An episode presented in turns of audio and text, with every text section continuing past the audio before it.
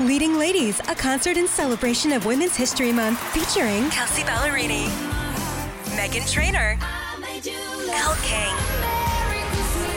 Christina Perri. At the King's Theater in Brooklyn, New York on Wednesday, March 20th. Tickets are on sale now. You don't want to miss this amazing night of music dedicated to uplifting women's voices. With Kelsea Ballerini, Meghan Trainor, Elle King, and Christina Perri. Odyssey's Leading Ladies presented by Olay Body. Buy your tickets now at kingstheater.com.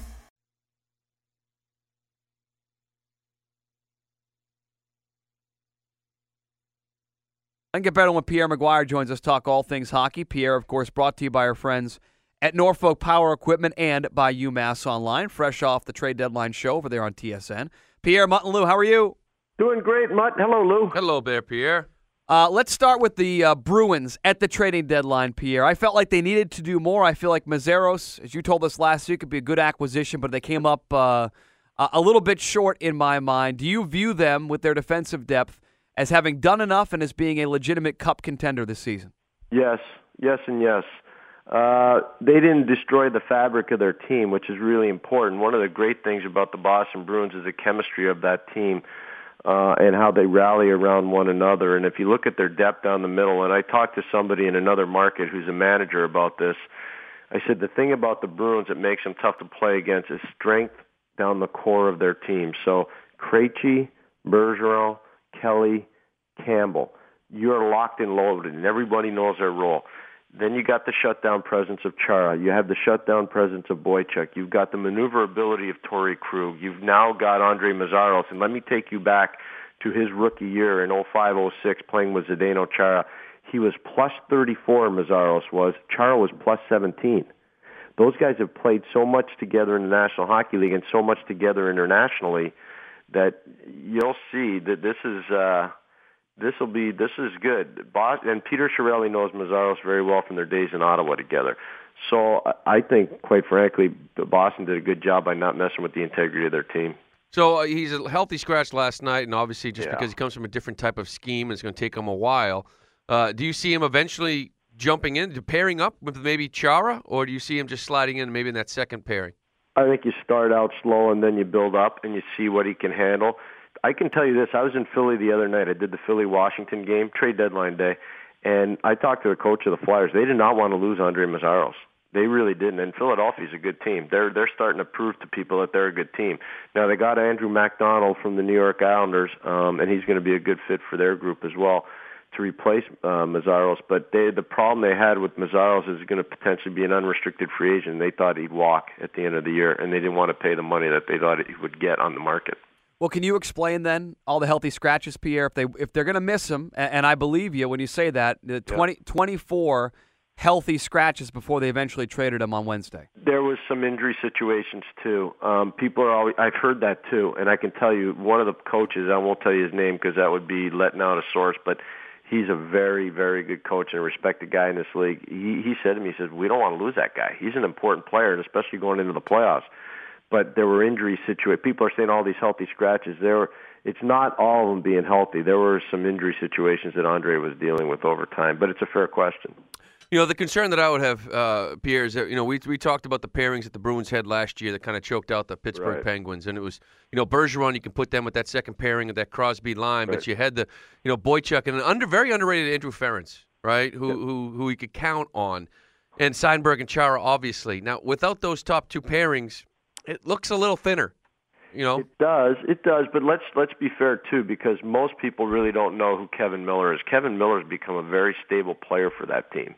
Um, and I think that's one of the things when you see a player that can play close to 20 minutes a game, and you can count on him being a plus player. That that's I think a really important player for your group. So again, it's something to watch as you go along. But I, I've seen more positives with this team than negatives with this team, and um, I still think with Dougie start. Doug, I'm talking about Dougie Hamilton. Sorry, I, I think he's starting to find his way a little bit more. Uh, Bartkowski's starting to get a little bit more comfortable. So no, I listen. I'm bullish on a couple teams in the East. One of them is Boston, and the other one is Pittsburgh.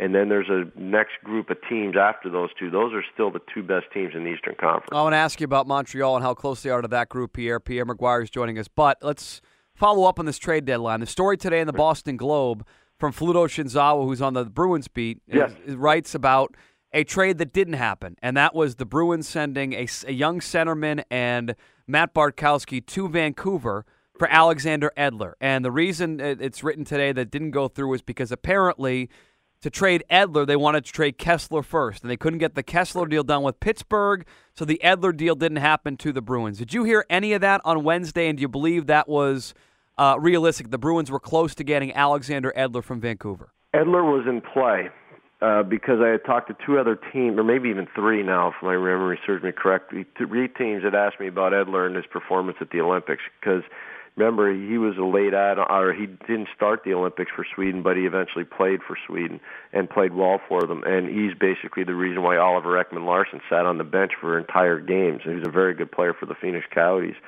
Um, so I did hear Edler's name was in play. Um, I I don't know who the young centerman is, but during the trade deadline show, when I knew the Bruins, obviously everybody knew the Bruins needed some defense help. I thought one of the things they could potentially do, and I said this on the air, is trade Ryan Spooner uh, to Winnipeg, Winnipeg because of an injury situation uh, down the middle to them, uh, to Mark Scheifele, and they're still in the middle of a playoff push. Could use a player like Ryan Spooner, and potentially you get uh, Mark Stuart back and Mark Stuart would be one of those hardcore in-your-face defensemen that I know the Bruins liked before they traded him to Atlanta. But uh, they Winnipeg eventually signed Mark Stuart that day to a four-year extension, so they weren't trading him. Uh, but the Spooner's name was one of the young names that I had heard out there uh, on the marketplace. Yeah, they speculated it was Spooner or Khokhlachev, Pierre, plus yeah. Bartkowski for Edler. Right. So there you go. I mean, I had heard Spooner's name out there, but I had also I had speculated just because of the injury situation to Scheifele that potentially Winnipeg would be a spot because Mark Stuart was somebody the Bruins knew, but obviously Winnipeg didn't want to give up Mark Stuart. You know, in Boston, we pay so much attention to Pittsburgh, and but then again, the way the Bruins have played Montreal here recently, I think right. a lot of people are still concerned with them. And then they go out and get Thomas Vanek, whose numbers against the Bruins are just off the charts, absolutely, right. absolutely ridiculous. And a team that I was concerned with, know, as well as Pittsburgh, now I think got a little bit better. What does that do to them? Well, based on last night's performance, not much, but let's give Thomas a little bit more room to run. He wasn't very good last night. The team wasn't very good last night. Um, it's a tough back-to-back. They played in Anaheim the night before. Now they have to go up to play in San Jose to finish off their trip out west. Um, I think Thomas can help them, but the big thing to me is I saw Thomas at the Olympics. Thomas didn't show up for the Austrians at the Olympics. He was nowhere to be found. Um, and there were nights on Long Island this year after he was traded by Buffalo to Long Island. There were nights he wasn't found either. Now he has been very effective against the Bruins when he was in Buffalo in particular. Everybody knows that. We'll see. But for the Canadiens, I still think it's early. I know they play the Bruins tough, um, and I like a lot of the things Marc Bergevin, their general manager, has done. But in a playoff series, I don't know if Montreal's ready uh, to play at that level We'll find out potentially, but I don't know if they're ready yet. I think a year from now they might be more ready. I just don't know if they're ready yet to make that kind of. A Pierre, if you're going to put the Bruins and uh, the Penguins as that top tier in the Eastern Conference, yeah. and you just mentioned Montreal, who who who would you put in that next group? Would you include Toronto, who's a team that the Bruins might see in the first round, who gave them, as you know, a lot of trouble last year before the final uh, collapse by that Maple Leafs team. People need to start paying attention to Philadelphia because of the way Claude Giroux and Jake Voracek are playing. They're playing really well, and Craig Berube has them playing high-octane hockey. They're going to be dangerous. Uh, the New York Rangers, it'll be interesting to see. They play in Carolina tonight. Then they play Detroit on Sunday afternoon on NBC, a game I'll be doing with Eddie Olczyk and Kenny Albert. And um, the Rangers, I think, are going to snap out of this thing. They've uh, They've been, you know, basically a team that's okay but not great, but now they're starting to wake up a little bit, and I think St. Louis is going to stabilize Brad Richards and going to give him a little bit more offensive push. So watch for the Rangers and Philly, and I think Tampa getting Stamkos back, he's going to be that team's going to be dangerous. I, Toronto, I'm not sure on. They don't have a lot of defensive presence. They've had some lukewarm offense. They're a one-line team right now with Bozak, with Van Riemsdyk, and with Kessel. So if you play in a playoff series against them, you shut that line down. They can't beat you. Well, I don't think anybody should be surprised because last week when we had talked to you, I think it was about an hour or two after you had mentioned Miller and possibly Ott going to St. Right. Louis. It did happen. right. uh, are they are they the big winners? Kind of is that the way you look at it? So far, they are. They've won the three games since they got those guys. They've won three in a row. They've won four two, four two, and last night two one over Nashville. So Miller's made a difference. Not a lot of secondary opportunities when you're playing against him because his rebound control is so good. Ott's going to fit in perfectly there because they got that other guy that I know Bruins fans love to hate, Maxime Lapierre, from when he was in Vancouver and also uh, when he was in Montreal. Um, so watch for St. Louis to become a very difficult team to play against. It can be argued that one through six, they might be the def- deepest team on defense. I would say Chicago uh, and potentially Boston might rival that a little bit, uh, and Pittsburgh, when healthy, might rival that a little bit. But they're still they're in the top four for sure in terms of overall defensive depth. St. Louis is a very good team, and the trade deadline didn't hurt them at all. Pierre, uh, is there any remorse in the Bruins front office today after watching Tyler Seguin have another five point game last night? we got texts in the first yeah. hour of the show saying, right. look at Seguin, You guys aren't talking Seguin." Well, right. Reilly Smith's been pretty good. Seguin has been really good in Dallas. Is anyone second guessing that deal today over on Causeway Street? I don't think so. I mean, it's one of those deals where give Loui Eriksson some time too because he's starting to mold into form. He had a very solid Olympics. He really did um, especially when the Swedes had Nick Backstrom, Daniel Sedin, and, and Loui Eriksson. That was their best line. They got to the gold medal game. That was a big reason why they got to the gold medal game. That line was so good. Um, I, Reilly Smith has been fantastic. Listen, I, I don't know if Tyler Seguin ever would have got to this level being in Boston. Sometimes a young player, and, and you know what, who can speak to this? Sometimes a young player needs to be scared straight. And one of the ways of scaring them straight is to trade them. It just for whatever reason doesn't work out in the town where he's drafted, but you trade him and it works out. And I think that might have been the case with Tyler because it just it wasn't working out. It was not working out with enough consistency. Well, yeah, I think fresh starts sometimes, you know, whatever the distraction is. Maybe you've just felt like you've been labeled. Maybe you feel like you, you know you don't fit in this system. Maybe you feel like this guy doesn't like you, or that guy doesn't like you, and that fresh start kind of brings you back to the days when you feel like you were great again, and you can yeah. just go be yourself. Yeah, and listen, with all due respect to the people in Dallas, it's not the same hockey market it is in in uh, Boston. I mean, the scrutiny in Boston is far greater for a player than it is down in Dallas. It's just that's the way it is right now. Until Dallas starts to win with some consistency, that's how it's going to be. Maybe it'll change, but football is king and basketball is right there and baseball I mean, those are the three sports that the hockey team's fourth in line there. They really are.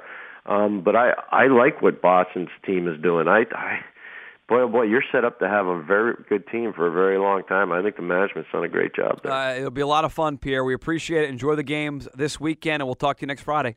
I think we're going to be able to get together pretty soon too. Coming into Boston, to do Boston, Minnesota, and then Boston, Montreal, and Ooh. I'll be in Montreal this coming Wednesday to do Bruins and Canadiens. So you and I and uh, and Lou might be getting together soon. Oh, so it'd be nice if our producer told us this once in a while, Pierre, to find out from you. This is good. I like this just you know what do they call that? Advance warning. Ooh, we'll have to do some advanced scouting. Thanks, Pierre. We'll see. We'll see you soon. you two men is always a pleasure. Have a good weekend. you All too. Right. That is uh, the best. Go have fun out there. Pierre McGuire joining us uh, on the AT&T hotline. Pierre is brought to you by our friends at Norfolk Power Equipment and by UMass Online.